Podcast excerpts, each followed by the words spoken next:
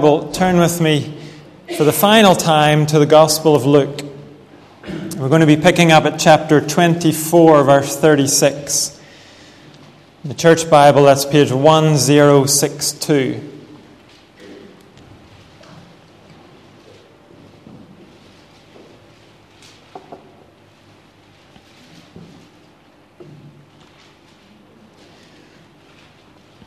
Before we look at this, let's just pray briefly again.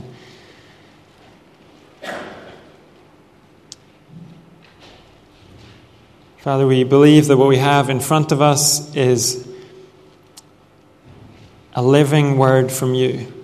And so we open our Bibles expecting to hear from you. And I pray that you will speak to us this morning. You will speak to us wherever we are and exactly according to our need. Help us to hear from you clearly and give us the strength to obey and to understand what you speak to us. Amen. Last week we left the disciples discussing an amazing new development. In recent days, they had seen Jesus crucified. They had then found an empty tomb several days later. Then the risen Jesus had appeared to two of the disciples. First, he joined them as they were walking to the village of Emmaus. Then he was recognized by them as they were eating together. Luke described that appearance for us, and we also heard about another appearance. When those two disciples hurried back to Jerusalem, they were told that Jesus had appeared to Simon Peter too. So we pick up this morning with all the disciples back together in Jerusalem discussing these things. Chapter 24, verse 36. While they were still talking about this, Jesus himself stood among them and said, Peace be with you. They were startled and frightened, thinking they saw a ghost. He said to them, Why are you troubled? And why do doubts rise in your minds? Look at my hands and my feet. It is I myself. Touch me and see. A ghost does not have flesh and bones as you see I have. When he had said this, he showed them his hands and feet. And while they still did not believe it because of joy and amazement, he asked them, Do you have anything here to eat? They gave him a piece of broiled fish, and he took it and ate it in their presence. He said to them, This is what I told you while I was still with you. Everything must be fulfilled that is written about me in the law of Moses, the prophets, and the Psalms. Then he opened their minds so they could understand the scriptures. He told them, This is what is written the Christ will suffer and rise from the dead on the third day, and repentance and forgiveness of sins will be preached in his name to all nations, beginning at Jerusalem. You are witnesses of these things. I'm going to send you what my Father has promised. But stay in the city until you've been clothed with power from on high. When he had led them out to the vicinity of Bethany, he lifted up his hands and blessed them. While he was blessing them, he left them and was taken up into heaven. Then they worshipped him and returned to Jerusalem with great joy. And they stayed continually at the temple, praising God. This is God's word. This final section of Luke's Gospel teaches us two truths. First of all, Jesus' followers have been given all the evidence they need. And second, Jesus' followers are part of one great story. First of all, in verses 36 to 43, Jesus' followers have been given all the evidence they need. In verse 36, Jesus appears standing among the disciples and he says, Peace be with you. Now, on one hand, this is a normal Jewish greeting. But when Jesus gives the greeting, and when he gives it in this context, it has a whole new significance. Jesus has made peace with God possible. When he came to earth, he stepped into a situation where there could be no peace between us and God. Our sin meant that God and humanity were enemies of one another. There could be no peace until the issue of sin was dealt with. But now Jesus has done that. He offered up his life on the cross as a sacrifice to pay for our sin. Those who accept what he has done can be reconciled to God. There can finally be peace between the Creator and his creation. So, as the one who has died and then risen from death, Jesus can say, Peace be with you, in a way that no one else can say it. When Jesus says it, it's not just a wish or a hope. He is truly able to offer peace. When we come to Him, we can be at rest. We can be delivered from the unease that's in our hearts. And all of us experience restlessness and discontentment in our hearts. We can try to solve it in a thousand different ways with chemicals, with achievements, with human relationships, entertainment, new experiences. We can try all of those things. But the testimony of millions of people is that none of those approaches will deal with our discontentment. In fact, the unease in our hearts just increases. And the reason that none of those things can deal with our problem is that they're not really addressing the heart of our problem. Our real problem is God. Specifically, the fact that we are not at peace with God. Only the risen Jesus can solve our God problem because he made peace with God on our behalf. When we come to him, we can enter into the peace that he has brought about. So, Jesus' words in verse 36 are not just a throwaway greeting, they're the best news that you or I are ever going to hear. But look how these disciples react when Jesus appears and says, Peace be with you. Verse 37 They were startled and frightened, thinking they saw a ghost. They're not exactly in a state of peace. Again, we're seeing something that we noticed last week. None of these disciples were expecting a resurrection. They were the farthest thing from gullible people looking for any excuse to believe in resurrection. Before Jesus arrived in the room, back in verse 34, they were saying to each other, It is true, the Lord has risen. But even still, they have trouble accepting it. It goes against the grain for them just as it does for people today. In fact, they're more willing to believe they're seeing a ghost than that they're seeing Jesus raised to life. And that's true of many people today. They'll believe in spirits and ghosts and auras and visitations from long gone relatives. But talk to them about Jesus rising from the dead, and they'll dismiss it as being unscientific. But look how Jesus reacts. He doesn't react with anger. He doesn't say, I give up on you people. You just need to believe and stop looking for evidence. No, he patiently gives them all the evidence they need. Verse 39 Look at my hands and my feet. It is I myself. Touch me and see. A ghost does not have flesh and bones as you see I have. When he had said this, he showed them his hands and feet.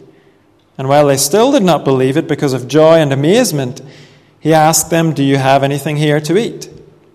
They gave him a piece of broiled fish, and he took it and ate it in their presence. Look at my hands and feet. It really is me. I have the marks of a crucified man on my body. Touch me, he says. I'm solid. Your hands don't pass through me. Watch me eat, he says. Could a spirit eat solid food? Jesus is saying, I know you're skeptical. Of course you are. You're not idiots. You know basic biology. This is not normal. But Jesus says, put all the evidence together. I look like Jesus. I sound like Jesus. I have nail marks in my hands and feet. You can touch me. The evidence says that I am Jesus. Jesus who died and is now alive again. It's not normal, but it has happened. Jesus is giving these disciples all the evidence they need to believe in the resurrection. And they did believe. They didn't jump to it, they weren't falling over themselves to believe. But in the end, they had to believe what their eyes and ears and hands told them. They couldn't avoid the evidence. And Jesus went to great pains to convince these disciples, not only so they would believe, but so you and I would have good reason to believe today. Jesus came to do a once for all work, once for all time. So, by definition, he could only come to one time and one place in history. That meant he could only be seen and touched by one generation of people. But that generation would then be called to bear witness to what they saw and heard. They were called to bear witness for the benefit of all generations, all times and places. And these disciples would bear witness by speaking and by writing about what they have seen. In their own time, they will carry the gospel across the world. And then they will carry it to all times through these written documents that make up the New Testament. As Jesus appears in this room in Jerusalem, as he shows his hands and his feet, and as he sits down to eat, he's not only giving the people in the room all the evidence they need, he's given you and me all the evidence we need. We can read their accounts. We can see how skeptical men and women, men and women like us, came to be convinced. The Apostle John began his first letter by saying, That which we have seen with our eyes, which we have looked at and our hands have touched, this we proclaim. John knew the evidence Jesus provided wasn't just for him and his friends. It, would, it was evidence they were to share with others, they were to proclaim it. And this is why Luke starts his gospel off with these words in chapter 1. Many have undertaken to draw up an account of the things that have been fulfilled among us, just as they were handed down to us by those who from the first were eyewitnesses and servants of the word. Therefore, since I myself have carefully investigated everything from the beginning, it seemed good also to me to write an orderly account for you, most excellent Theophilus, so that you may know the certainty of the things you have been taught.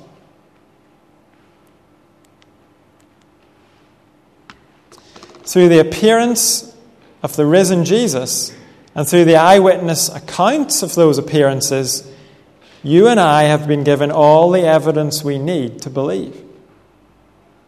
Our faith is a reasonable faith. It's not a blind faith. Yesterday I read an article, and the author was claiming that having faith is incompatible with being a thinking, reasonable person. You can't have them both. Faith, she said, means locking your brains up in the cupboard. People of faith, she said, are irrational, they're unscientific. That's a very common claim against Christians today. Now, there may be people who do take that approach to faith. Maybe they do turn their brains off. But that is not the kind of faith the New Testament calls us to. We should never talk about just needing to have blind faith. God has provided evidence. He doesn't ask anyone to have blind faith. We make our decision about the resurrection the same way we do with any other historical event. We make it on the basis of the written evidence of the time. If we refused to believe anything unless we saw it personally, we would believe in almost nothing at all. None of us were there to see Hannibal crossing the Alps with his vast army. We weren't there to see Mary, Queen of Scots, getting her head chopped off. But we believe those things happened. We believe it based on eyewitness accounts. We can be just as confident about the resurrection of Jesus as we can about those other historical events. Our faith is a reasonable faith. Yes, we still have to put our faith in the things we read in the New Testament, but we've been given good reason to put our faith in it. There's no other adequate explanation for why fearful, skeptical disciples turned into fearless preachers of the risen Jesus. Fearful skeptics don't change their minds because they feel it's the right thing to do. They change because they have been convinced by good evidence. So if you're a Christian, your faith is a reasonable faith. Don't buy into this argument that faith is for people who have turned their brains off. We've noticed that Jesus' followers were to proclaim what they had seen and heard and touched. They were to carry it across the world. And that leads us into what comes next. Verses 44 to 53 show us that Jesus' followers are part of one great story. Some of you hear the word story, and maybe you think of made up stories, things that aren't true. But I'm using the word story here in the sense of a chain of events that are all connected together. Look at verse 44. He said to them, This is what I told you while I was still with you. Everything must be fulfilled that is written about me in the law of Moses, the prophets, and the Psalms. Then he opened their minds so they could understand the Scriptures. He told them, This is what is written the Christ will suffer and rise from the dead on the third day, and repentance and forgiveness of sins will be preached in his name to all nations, beginning at Jerusalem. Jesus wants to show these disciples that their connection to him makes them part of a story. But it's not a new story. It's a story that's been unfolding since the beginning of time. The Jews divided what we call the Old Testament into three sections the law, the prophets, and the writings. And in verse 44, Jesus says all three sections point to him. Psalms were part of the section known as the writings. Now, he's not saying that every chapter and verse is directly prophesying about him. His point is that the whole Old Testament points to him. He's the great subject of the Old Testament. He's the center of the mosaic. The other parts of the picture are there to highlight him, they're there to display his significance. Another way to put it is that the momentum of the Old Testament is pressing towards Jesus, his arrival and his work. Later on, the Apostle Paul would put it like this in 2 Corinthians All the promises of God find their yes in Christ. When you're reading the Old Testament, it would be good to have that verse on a bookmark in your Bible. All the promises of God find their yes in Christ. In other words, the story these disciples are part of didn't begin with Jesus' death and resurrection. It didn't begin on the day he called them to follow him. It didn't even begin the day he was born. The story began in the mind of God long before creation. It began to unfold in the Garden of Eden, and the promise to Abraham, and the exodus from Egypt, the giving of the law at Mount Sinai, the entrance into Israel, the kings of Israel, then the exile, all the visions and the messages of the prophets, the return from exile. All of it is one great story. It's a story of God's worthiness, His majesty, His love, and His salvation. And all of that story, says Jesus, was leading up to the, event, the events that you disciples have been part of. Now, even though these disciples knew the scriptures, they certainly hadn't thought of them the way he's describing them here. So, verse 45 says, He opened their minds so they could understand the scriptures. They knew the scriptures, but they didn't understand them. They didn't understand the, that the amazing things they'd been part of weren't some separate story, They were part of the one ongoing story of God's dealings with creation. It's really important for you and me to see this too. The things we find in the Old Testament are not obscure stories.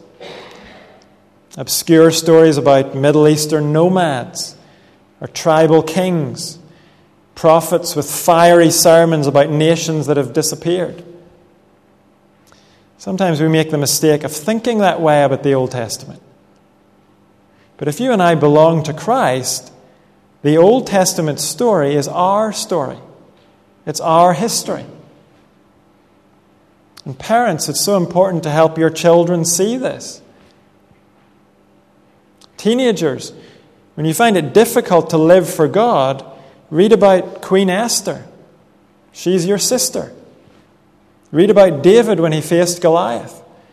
David is your brother. The God who was with Esther and David is the same God who's with you. Lots of people are into researching their ancestry. It's a very big business. Megan and I saw a program recently where J.K. Rowling was trying to track down her ancestors over in France. But the New Testament shows us something so much grander than that. It shows us that those who are in Christ are part of the one great story of God and His people. God's promises to His people are for us too. And all the promises of God find their yes in Christ. In Galatians, Paul says, if you belong to Christ, then you are Abraham's seed and heirs according to the promise. Earlier, we sang one of Graham Kendrick's songs, and he does a good job of summing up the fact that in Christ we're part of God's story.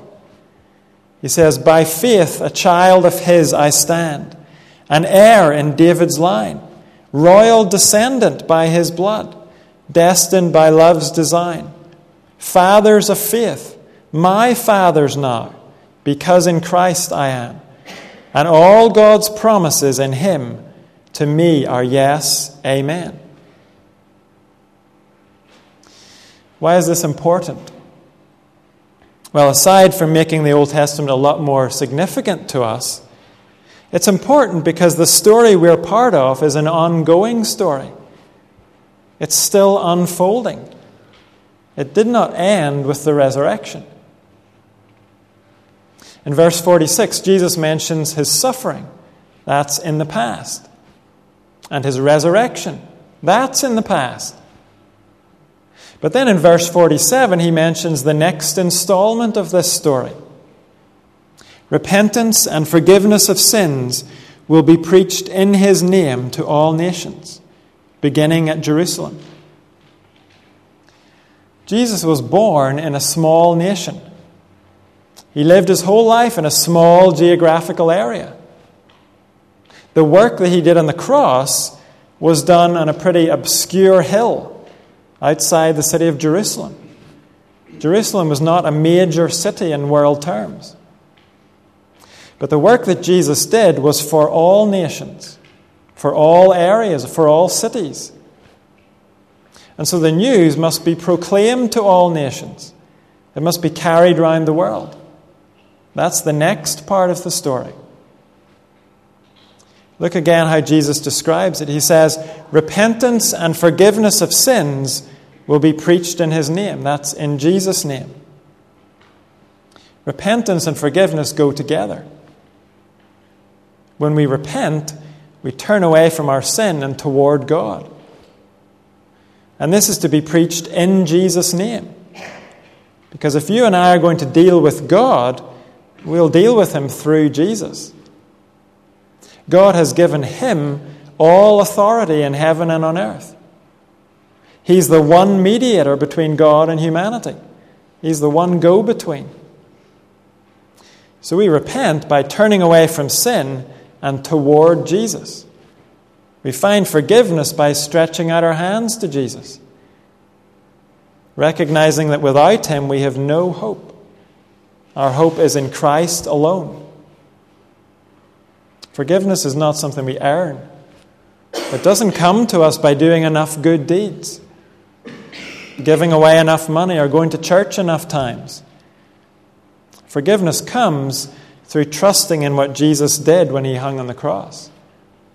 He died in our place.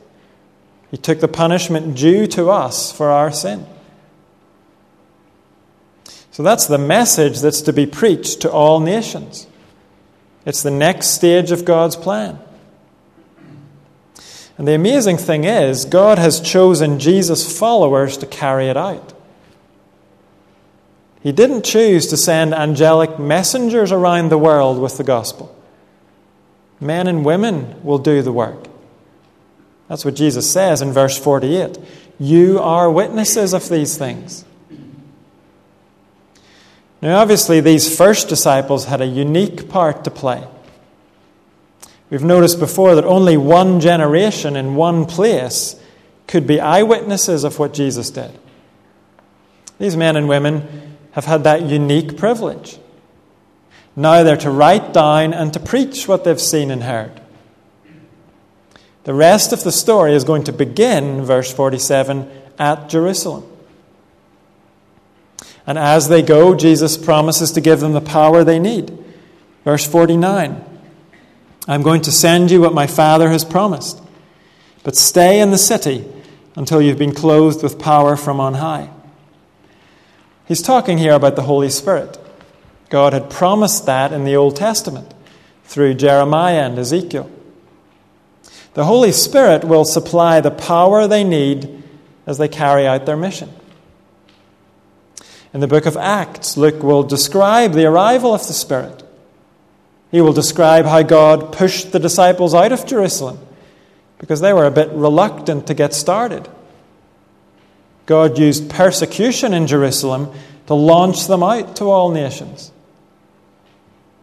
The book of Acts is volume 2 of Luke's book. Volume 1, that's this one, has described what Jesus began to do and teach. Volume 2 describes what he continues to do and teach through his followers. Acts tells us that in this original group with Jesus, there was about 120 people. And they did have a unique part to play. But the story certainly didn't end with this 120. You and I are part of the story too. We are to point to Jesus. We are witnesses. And for some of us, that might mean going to another part of the world. But for most of us, it won't mean that. It will mean being a witness to Jesus at home, at school, at work. And for some of us, being a witness might mean standing up and preaching. But for most of us, it won't mean that. It will mean living lives that show what a difference Jesus makes. That doesn't mean we try to fool people into thinking we're perfect. Most of us couldn't fill anyone with that idea. No, we show what a difference Jesus makes through our willingness to admit our mistakes and our flaws, to ask forgiveness, by showing that we don't need to fight to defend and justify ourselves. We know God has accepted us. We show the difference Jesus makes by being willing to forgive others as God has forgiven us. We show what a difference Jesus makes by living out the reality that He has given our lives a purpose that goes beyond making more money or owning more stuff. Showing that we have a security that's not based on our bank balance or our popularity. Showing that we have a hope for the future that goes beyond death. Hope that gives us strength to do good and to serve others now even if that means we suffer and lose out in the short term. We're called to live lives that show what a difference Jesus makes. And when we have opportunities to speak to others about Him, then we take those opportunities. We take them trusting the Holy Spirit for the strength and the words that we need. That's how the vast majority of us will play our part in God's ongoing story. Just by living faithful, obedient lives, speaking up for Jesus whenever we get the chance. It seems like nothing spectacular. But if we take it seriously, it is spectacular. We're playing a part in God's one great story. We're not looking back on a story that's over and done with. We're in the story today. If every Christian took this calling seriously, if we saw the importance of little daily acts of faithfulness, just a few words spoken about Christ, backed up by a Christ honoring life, if we took that seriously as a calling from God, who knows what impact the church could have on England? The tragedy is when Christians decide they have no part to play in the story. When they decide that the Christian life consists of trusting in Jesus for salvation and then getting on with serving themselves. But don't you see how sad that is? To miss out on the honor of our calling?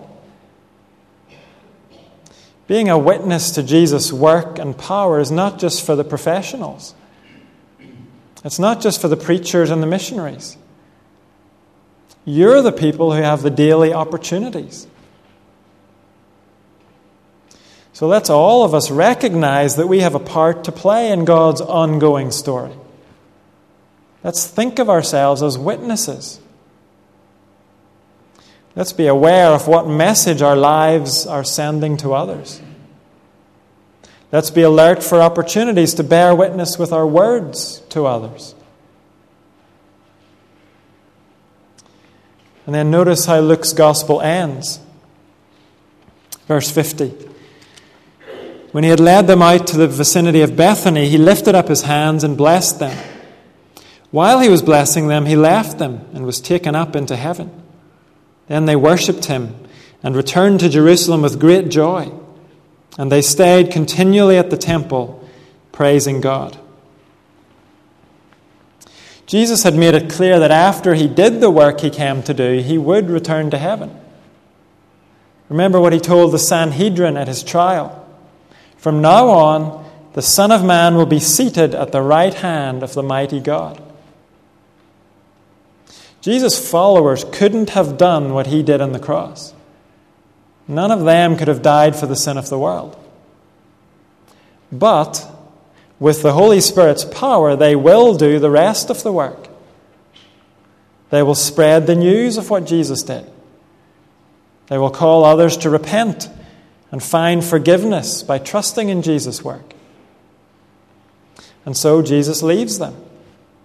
Now, he will still be with them by his Spirit, but he won't be with them physically. He goes to reign over this world from God's right hand, to intercede with his Father on our behalf. Verse 50 says that as he leaves them, he pronounces a blessing on them. It's an encouragement when someone pronounces a blessing on us, but it's on a whole different level when God the Son pronounces a blessing on us. He's assuring his followers that God will be with them, God's favor is on them. And verse 52 says, they worshipped him. It's the first time in this whole gospel we've been told that they worshipped him. The pieces of the jigsaw have finally fallen into place for these disciples. They finally see Jesus for who he is. Not just a good man or a teacher or a prophet. This man is God. He is to be worshipped as God. And as they worship him, they obey him. He had told them to stay in the city, and that's exactly what they do. We're told they do it with great joy. Obedience is something they are delighted to do. And their worship and joyful obedience is the pattern for us to follow. We noticed a few weeks ago that the temple in Jerusalem is obsolete now. God showed that by tearing the curtain of the temple. From now on, the church will be God's temple. Not a church building, but the believers themselves. God will live among his people by his Spirit. That new temple was set up in the book of Acts when the Spirit came upon the disciples. And today, if you and I belong to Christ, the New Testament says we are living stones in God's temple. But these first disciples are still waiting for the Spirit, and so they wait at the old temple. And so Luke's gospel ends in exactly the same place where it began. Chapter 1 took us to a gloomy situation. An old priest, Zechariah, was serving in the temple. We were told that his wife Elizabeth was barren. And the situation for God's people seemed to be barren too. God had been silent for hundreds of years. He seemed to have abandoned his people. He seemed to have forgotten his promises. But in chapter 1, God broke his silence. He spoke to Zechariah in the temple. And now the gospel ends outside that same temple. A lot has happened since God broke his silence. He has taken action. Through Jesus, God has opened up a way out of the gloom. There's a way for sins to be forgiven, for men and women to be reconciled to God.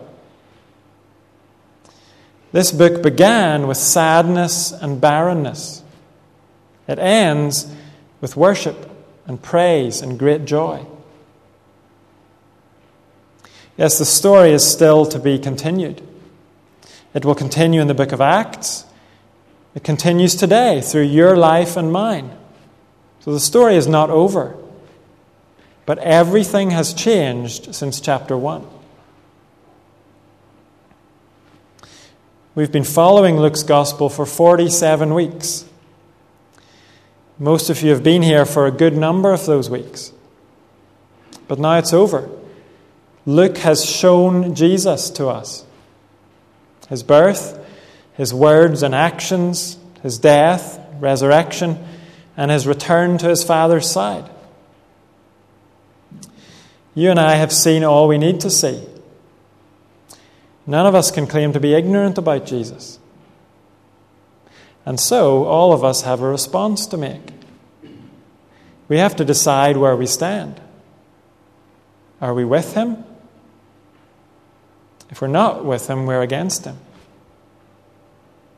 If we are with Him, then He demands everything from us heart, soul, mind, and strength. He demands our worship, our obedience in all areas of life. But what He asks of us is nothing compared to what He promises us. So, where do you stand? Will you acknowledge that you're among the sinners Jesus came to save? Will you set aside your pride and come to Him for mercy? Will you worship Him as the risen Lord? If you count yourself as a Christian, will you play your part in God's plan? Will you take the news about Jesus into your own unique situation? Will you point to Jesus in your own unique way? Whatever way God has gifted you to be a witness for Him. It's time for all of us to decide where we stand. And the final two songs that we're going to sing challenge us, first of all, to come and worship, and then to hear the call of the kingdom. If you'll stand with me, please.